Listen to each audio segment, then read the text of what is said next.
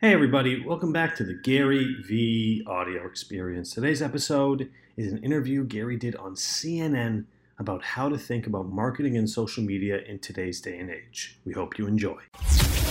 This is the GaryVee audio experience. Does being a contemporary communicator mean? It means that you are blindly religious around this. It means that you understand where people are paying attention, whether that's Twitch or TikTok, or believe it or not, organic reach on LinkedIn, um, or pre roll on OTT.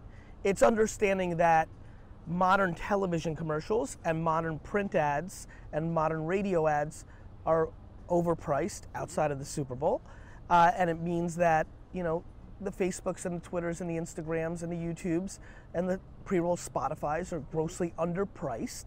And then are you capable of creating the creative, the videos, the pictures, the written words that are contextual to those platforms, not taking a commercial and putting it on mm-hmm. YouTube to make the agenda successful. You are a pain in the ass to the industry who ought to know all of this. Nothing you are telling me actually is brand new. This has been around for some time. So, what makes you uh, different from the rest of the industry? I'm all about where is the media underpriced? Where is it overpriced? I obviously want to buy underpriced. So for me, social media, not all of them, the current state of certain media products within certain media platforms is so wildly underpriced. Facebook, Instagram stories, right? LinkedIn, uh, pre-roll YouTube when you tie it into the Google search. So I'm all about underpriced attention. Quite a bit of that is happening on social media today. In 10 years, it might be on voice or something else. Mm. I'm completely unemotional of the platform. I'm completely emotional about consumers' attention.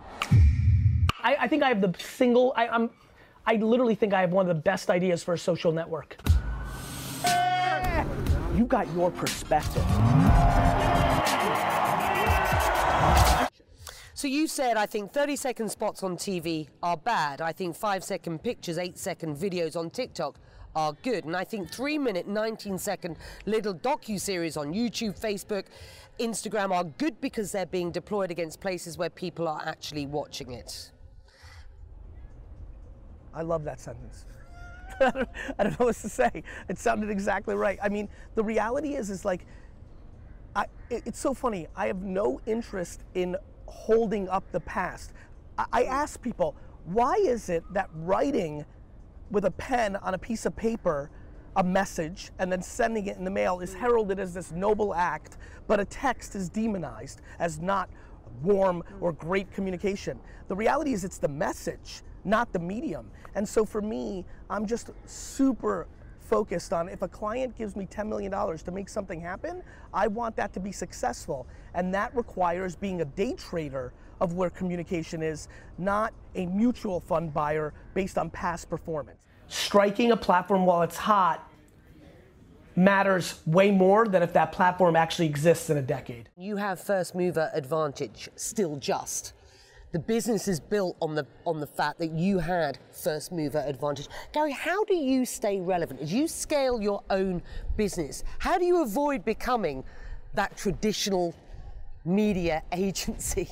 The, the, there's several ways. One, I will never take my company public. Um, that's how I avoid it.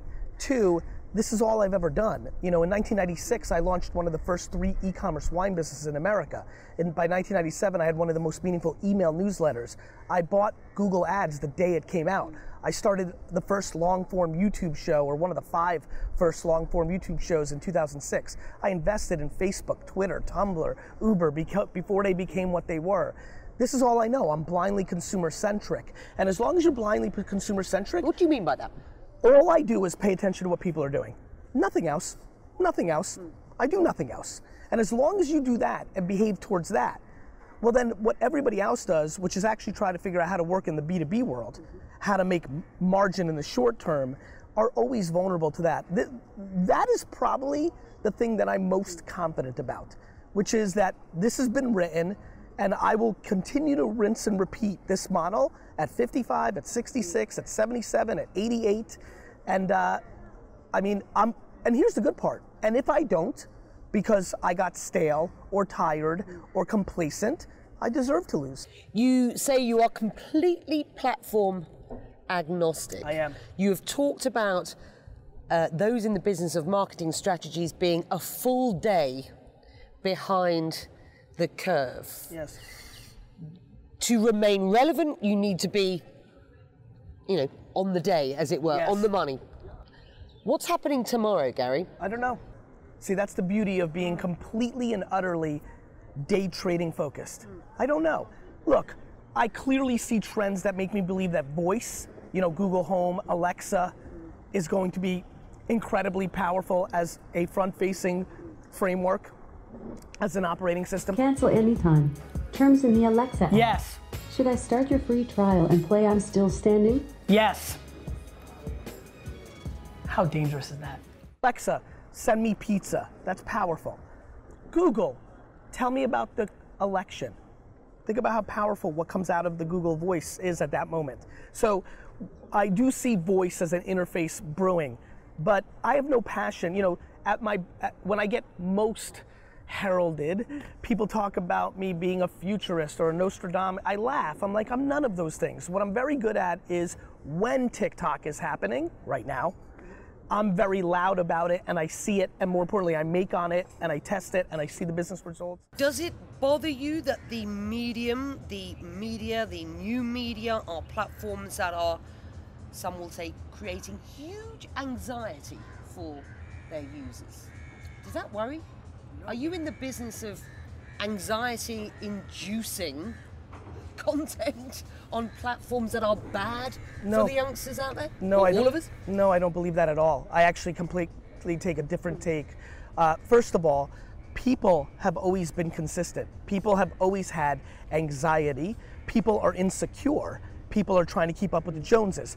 People have parents that create entitlement, which leads to insecurity. If you look at a picture of somebody in beautiful Dubai and you have FOMO because you don't, there's far more important things going on there than you following things on Instagram magazines were creating anxiety because all the models in it were tall and skinny for all the girls that went through Vogue in 1992. Television creates anxiety with its actors and movie stars. Everything has the potential of creating anxiety. So let's talk about how you're being judged at the moment. There are those who say he is wrong, wrong, wrong, wrong about media. Adding, and I quote, we get the gurus we deserve, and you could not invent a more suitable spokesperson for social media. A big guy in the traditional media landscape said that about you. Yeah, that, that is that's that's probably the most exciting statement that I could get from somebody who's an executive in the ad world. That comes from a gentleman who's never actually run a business. You know, I did marketing to put food on my family's table because we were immigrants from the Soviet Union, and when I joined my family business, that's how we lived. That gentleman went to business school and is been an executive his entire life at a holding company and has never had to earn a dollar that actually means something in merit. He's only sold reports and PDFs to other corporations. I'm tough on the field because I'm winning. I'm winning. VaynerMedia is the fastest growing independent agency in the history of the industry. I'm winning. That's why they're upset. You are a die-hard Jets fan. Yes. They are not winning. They are At not. present. what are you going to do about that? First of all, I love the way you segue. What am I going to do about that? I am, since the time I was, since the time I was seven, I loved it. By the time I was in fourth, maybe when, by the time I was 10 or 11, I have been saying to anybody that was willing to listen to me that I was going to buy the New York Jets. Um, so what am I going to do about it? I'm going to uh, amass the wealth and the opportunities to enable me to buy the Jets when they're up for sale, and then I'm going to go win Super Bowls. I love your style, Gary V. There is a green knitted jersey that, as I understand it, will sit proudly above the name of the Jets at the stadium. Why? Tell me about that jersey. I appreciate you bringing this up. Uh, I have, I literally don't like stuff, right? Uh, I don't want to buy anything other than a team. Uh, I don't like stuff, uh, but there is one item that rules my soul. When I was uh, seven, uh, I fell in love with the Jets. All the kids in the neighborhood had jerseys. I ran into the house. Mom, I need a jersey. My mom laughed at me because that's not what immigrants do. We don't spend $25 on a football jersey. I would cried, I was sad. I continued to go outside for the next week, not wearing a jersey while everybody else did. You know, this is the 80s kids. We went outside every day. Uh, and, uh, and, and then finally, like 10 or 11 days later, my mom at night had knitted me a Jets jersey with my name Gary on the back and my favorite number five. And, uh, and it is the single most important item to me. It represents absolutely everything about my journey um, and about my parents and how much I appreciate them for, you know, it's so crazy with all the great things that are happening to me professionally, personally. I've heard your story before to a certain extent. You know, the, the pride Yes. that you clearly have in being an American. Yes. How does it feel to live in this era in America? Uh, does it worry? Are you proud of the country? Am I proud of the country? I'm proud of the country. I'm not proud of all the behaviors. I'm proud of my mother. Do I agree with everything she does? Absolutely not.